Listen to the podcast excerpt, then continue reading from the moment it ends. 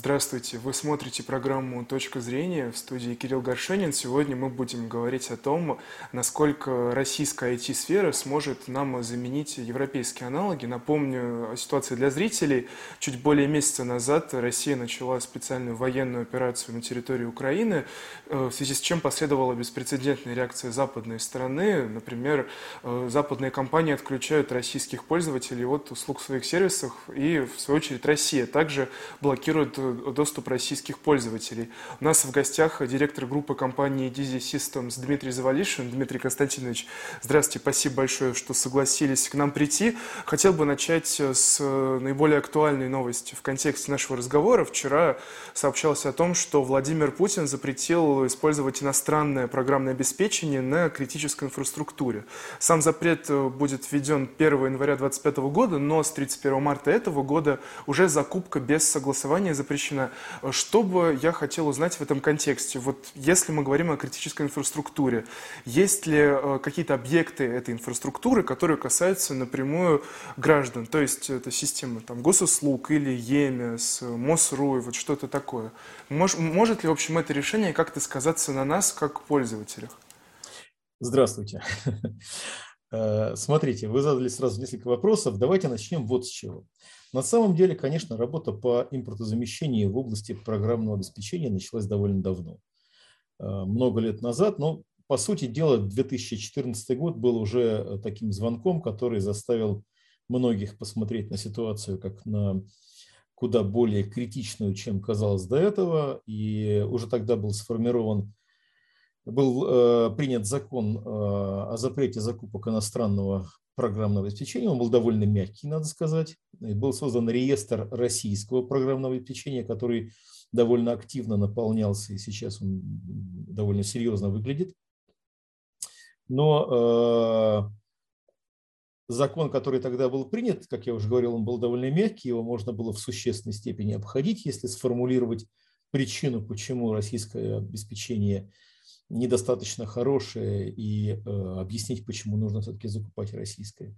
Что изменилось сейчас, это э, принятое более жесткое решение, которое гласит, при любых условиях, даже если российское обеспечение не вполне соответствует э, ожиданиям покупателя, нужно покупать российское, если мы говорим об объектах, которые для жизни и развития России критичны. Ну и вы, конечно, правы. Это, конечно, и банки, это, конечно же, и системы госуслуг, и это, конечно, военные системы и довольно широкий круг государственных систем, от которых зависит э, функционирование страны. Энергетика, там много можно назвать отраслей, в которых это принципиально.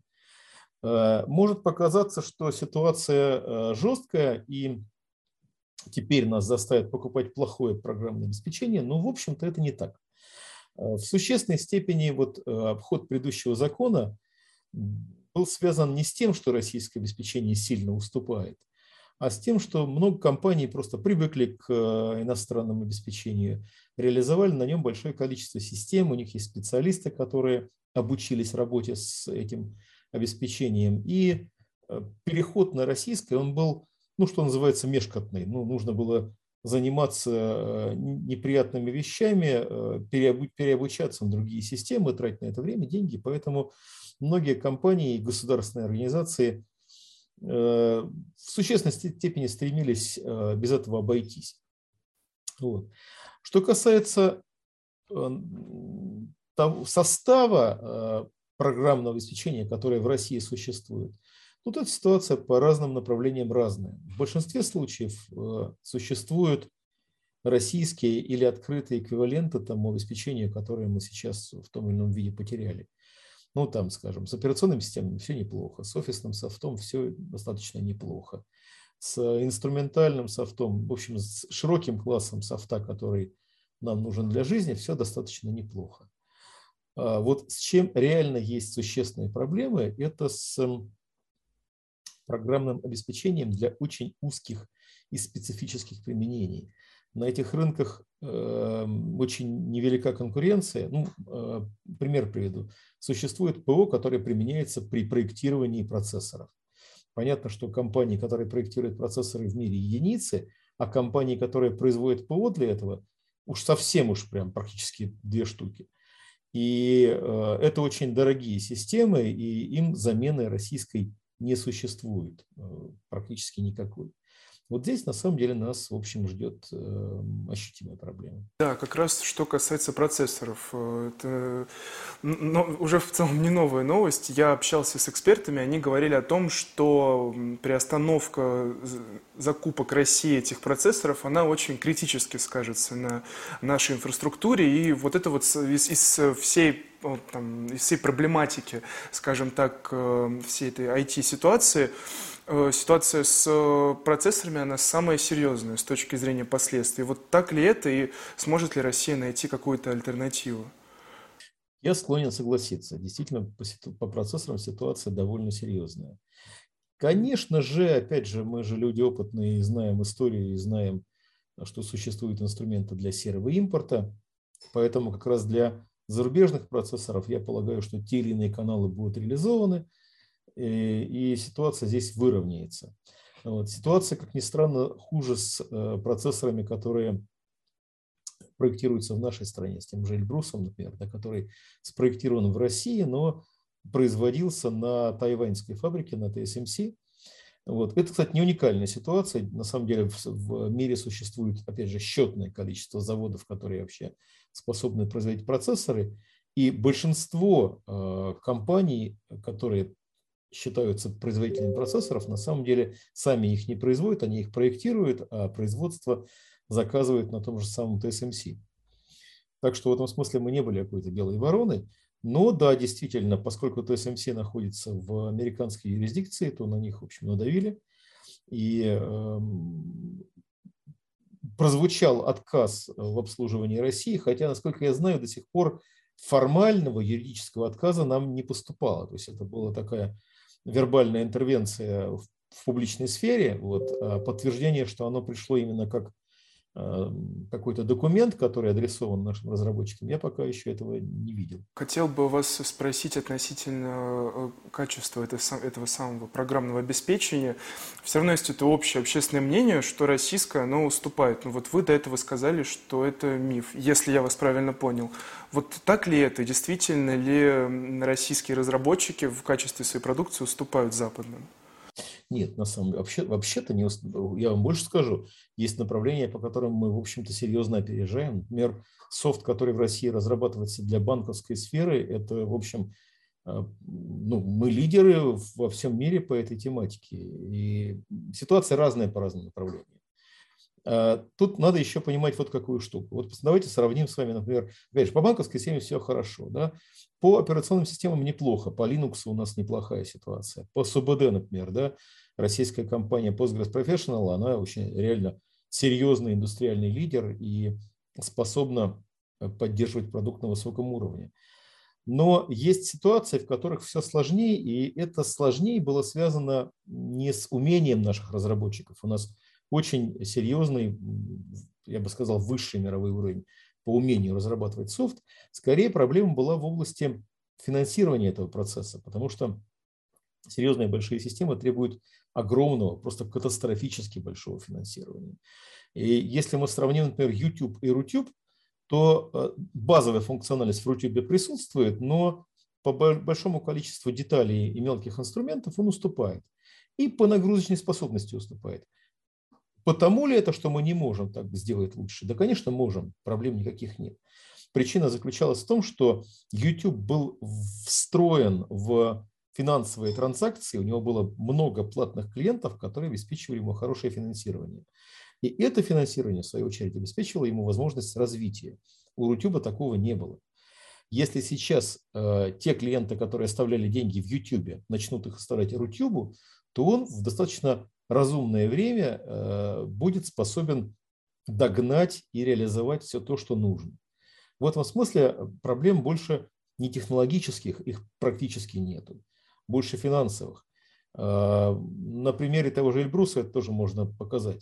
Технологически это очень серьезный процессор. Он реально находится вот на, на острие прогресса и Э, все еще пока уступает Intel, под, скажем, по максимальному быстродействию, но это уже количественное отличие, не качественное.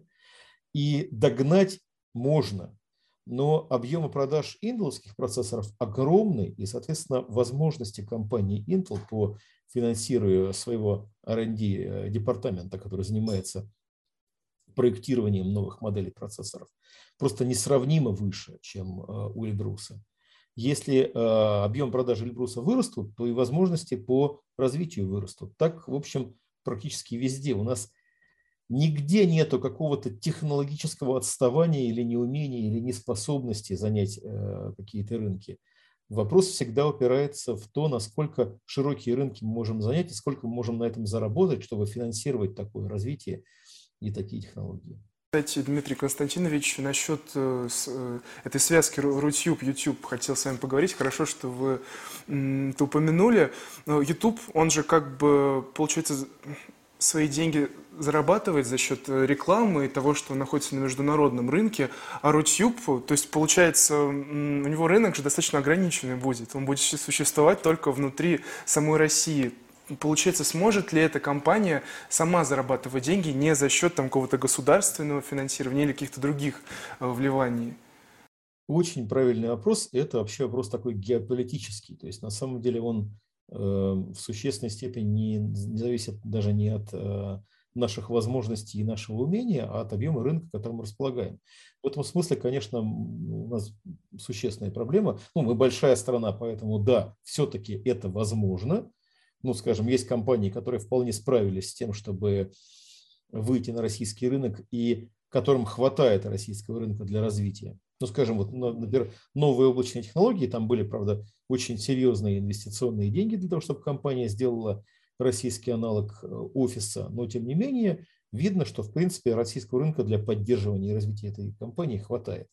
Я полагаю, что и другим компаниям в целом было бы достаточно российского рынка для развития, но э, его очень трудно занять.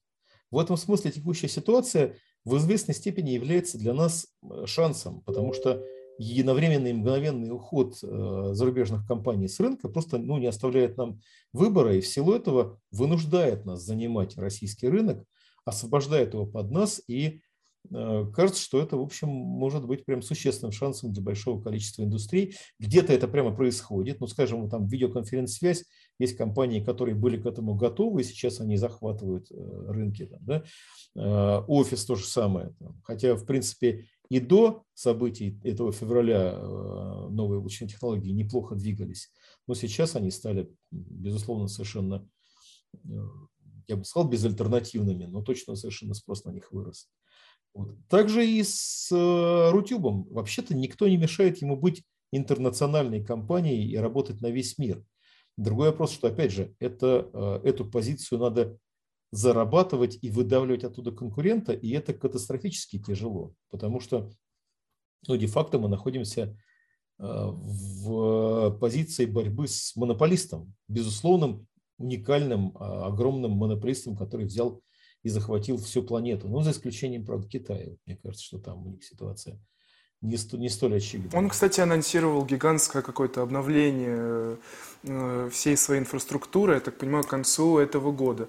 Но что же, что касается Рутюба, многие говорят о том, что сейчас ситуация – это время возможностей. Но в то же время, есть ли эти возможности в условиях кризиса? и э, этой тяжелой ситуации с рублем и международными контактами. Вот сейчас... Ну, кстати, с рублем ситуация, в общем, довольно сильно выправилась. Я, честно сказать, не ожидал. Так, мне кажется, что многие были э, эмоционально готовы к тому, что рубль сдвинется на 100, на 100 рублей за доллар и где-то там э, заблокируется, да, он пошел уже к 85 и, возможно, ниже. И в этом смысле вот именно Э, финансовая такая проблема с закупкой э, импорта, она довольно ощутимо нивелировалась. Другое дело, что цепочки поставки усложнились. Это тоже, в общем, существенная проблема. И сейчас, скажем, для того, чтобы обеспечить себя аппаратурой там, в дата-центрах, чтобы обслужить, скажем, всю Россию для того же Рутюба, ну, наверное, будет ему потяжелее это реализовать. Но, опять же, я верю в то, что здесь найдутся каналы, которые эту картину закроют как говорят, вода дырочку найдет. И если есть экономическая причина для того, чтобы продавать нам компьютеры, то кто-нибудь их рано или поздно тем или иным путем продаст. Вот. Но да, э, есть, есть рынки, на которых захватить их на фоне уходящих американских, европейских компаний легко. Вот с офисом, например, это получается прямо просто легко. С Рутюбом это гораздо труднее, потому что мало Э, масштабировать софт, нужно еще масштабировать оборудование. Это серьезная большая работа, это не происходит одномоментно. И на сегодня, конечно, у них прям большая проблема, потому что нагрузка выросла, а способность ее переварить, ну, они не ждали этого в таком темпе и, и так быстро. И, конечно, это будет происходить. Да, Дмитрий Константинович, хотел бы с вами также поговорить вот о новости, которая привлекла внимание. Э, появилась информация о том, что появится приложение SBPay на базе системы быстрых платежей Банка России. Насколько я понимаю, это приложение станет э, аналогом Apple Pay, который у нас заблокировали, если я правильно понял эту новость. Вот как вы считаете, имеет ли вообще смысл э, создавать какое-то свое собственное ПО на базе иностранного ПО? Может быть, логичнее тогда уже свой Apple какой-то выпускать, свои смартфоны, и на него уже SBP ставить? Просто есть ли вероятность того, что это заблокируют? в конечном итоге. Значит, смотрите, я, к сожалению, пока не погрузился детально в эту новость, и у меня пока есть подозрение, что оно скорее предназначено для телефонов на андроиде, потому что там доступ к технологиям, которые нужны для вот этой вот схемы быстрых платежей, он открыт. То есть вы можете разработать свое приложение, которое будет иметь доступ к NFC э, функциональности. С Apple все в этом смысле хуже. Операционная система Apple не допускает сторонние приложения до NFC функциональности. И я полагаю, что э, это, скорее всего, будет невозможно. Но, с другой стороны, опять же, это все вопрос договоренности да, и вопрос э, желания или нежелания э, зарубежных компаний потерять наш рынок. Мне кажется, что пока Apple так, занимает такую выжидательную позицию. С одной стороны, они кое-что позаблокировали, с другой стороны, возможность работы все равно оставили, такую эм, хитрую, но вполне функциональную. Вот. И, и тут я хочу еще на одну вещь обратить внимание. Дело в том, что все сейчас смотрят на успехи России в этой самой специальной военной операции.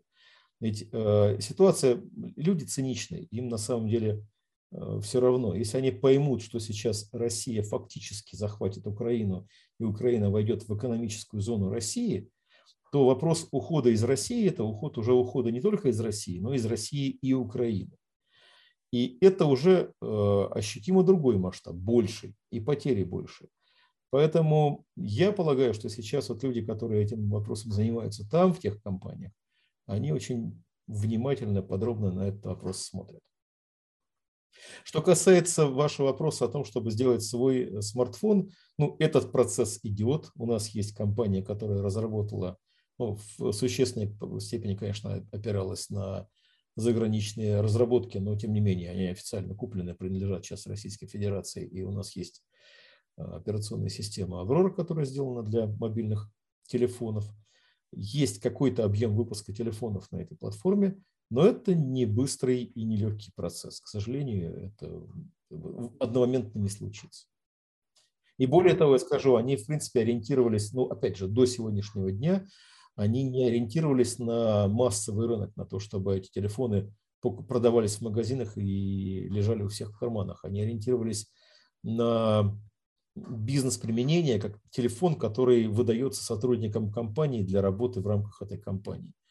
Вот, в таком формате. Конечно, тем не менее, можно развивать эту систему э, в сторону открытой, открытой продажи, но это очень нелегко. Быстро не случится. Насчет Аврора действительно тоже не очень понятно. У многих уже есть эта интерфейсная зависимость от Apple или Google. Я вот, например, ну, лет 15 им пользуюсь со своего детства. Я вообще не представляю себе, как можно каким-то другим телефоном пользоваться, тем более там российского производства, который только что вышел, и механизм не отлажен. Это же тоже нужно, э, не знаю, может, десяток лет для того, чтобы это стало таким же удобным, понятным, как Apple тот же самый.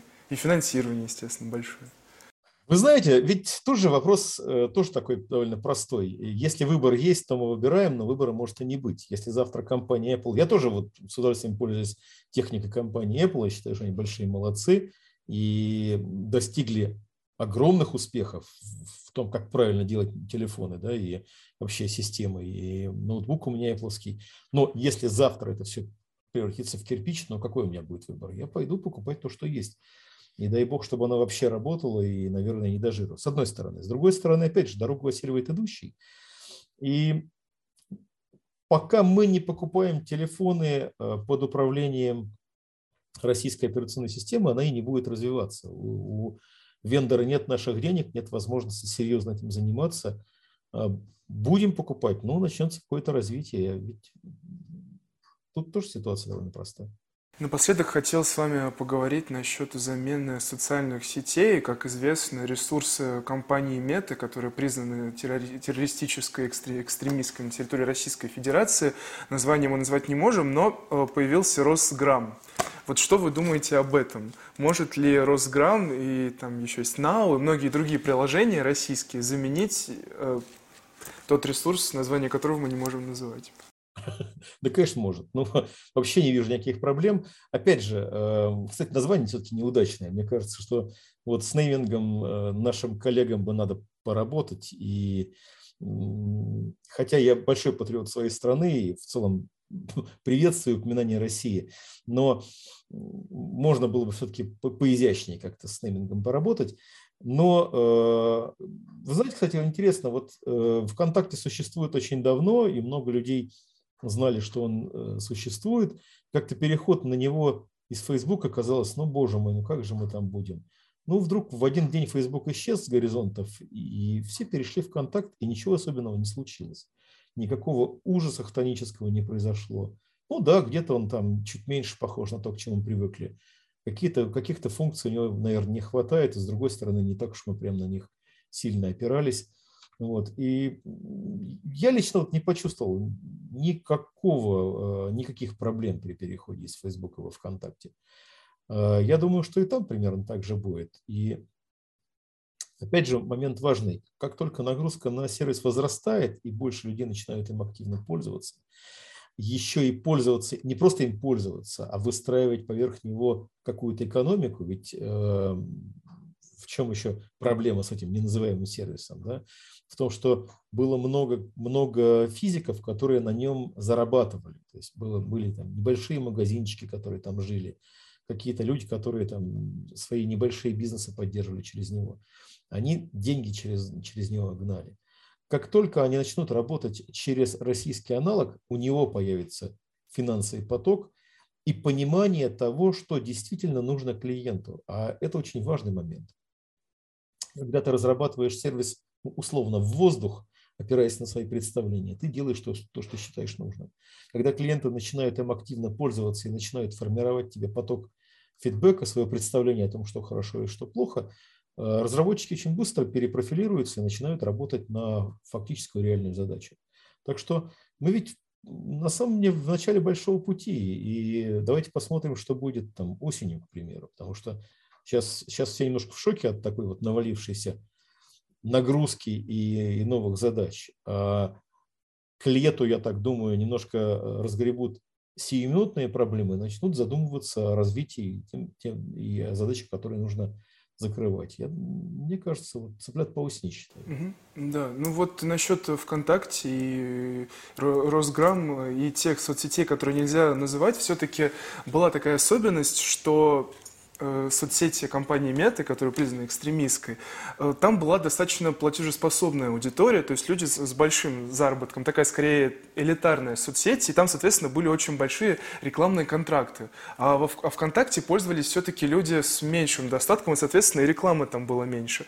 Ну, так о чем я хочу спросить? Может ли вот эта аудитория э, платежеспособная, которая готова приносить рекламу и которая готова приглашать крупных игроков, перейти в российские соцсети, чтобы и российские соцсети зарабатывали и развивались за счет этих доходов? Конечно, может. Уже перешла в существенной степени. Но ну, не знаю, а, у меня вот сейчас во ВКонтакте, ну, наверное, а, далеко не все те люди, которые были а, в Фейсбуке, но, наверное, процентов 50 тех людей, которые я знаю, точно перешли, и остальные, я полагаю, постепенно подтяг... подтянутся. Ну, видно, что процесс идет, и процесс перехода идет. Так что да, конечно, уверен, появится. Будем следить за развитием событий. Это была программа «Точка зрения». Меня зовут Кирилл Горшенин. Сегодня мы беседовали с директором группы компании Dizzy Systems э, Дмитрием Завалишиным.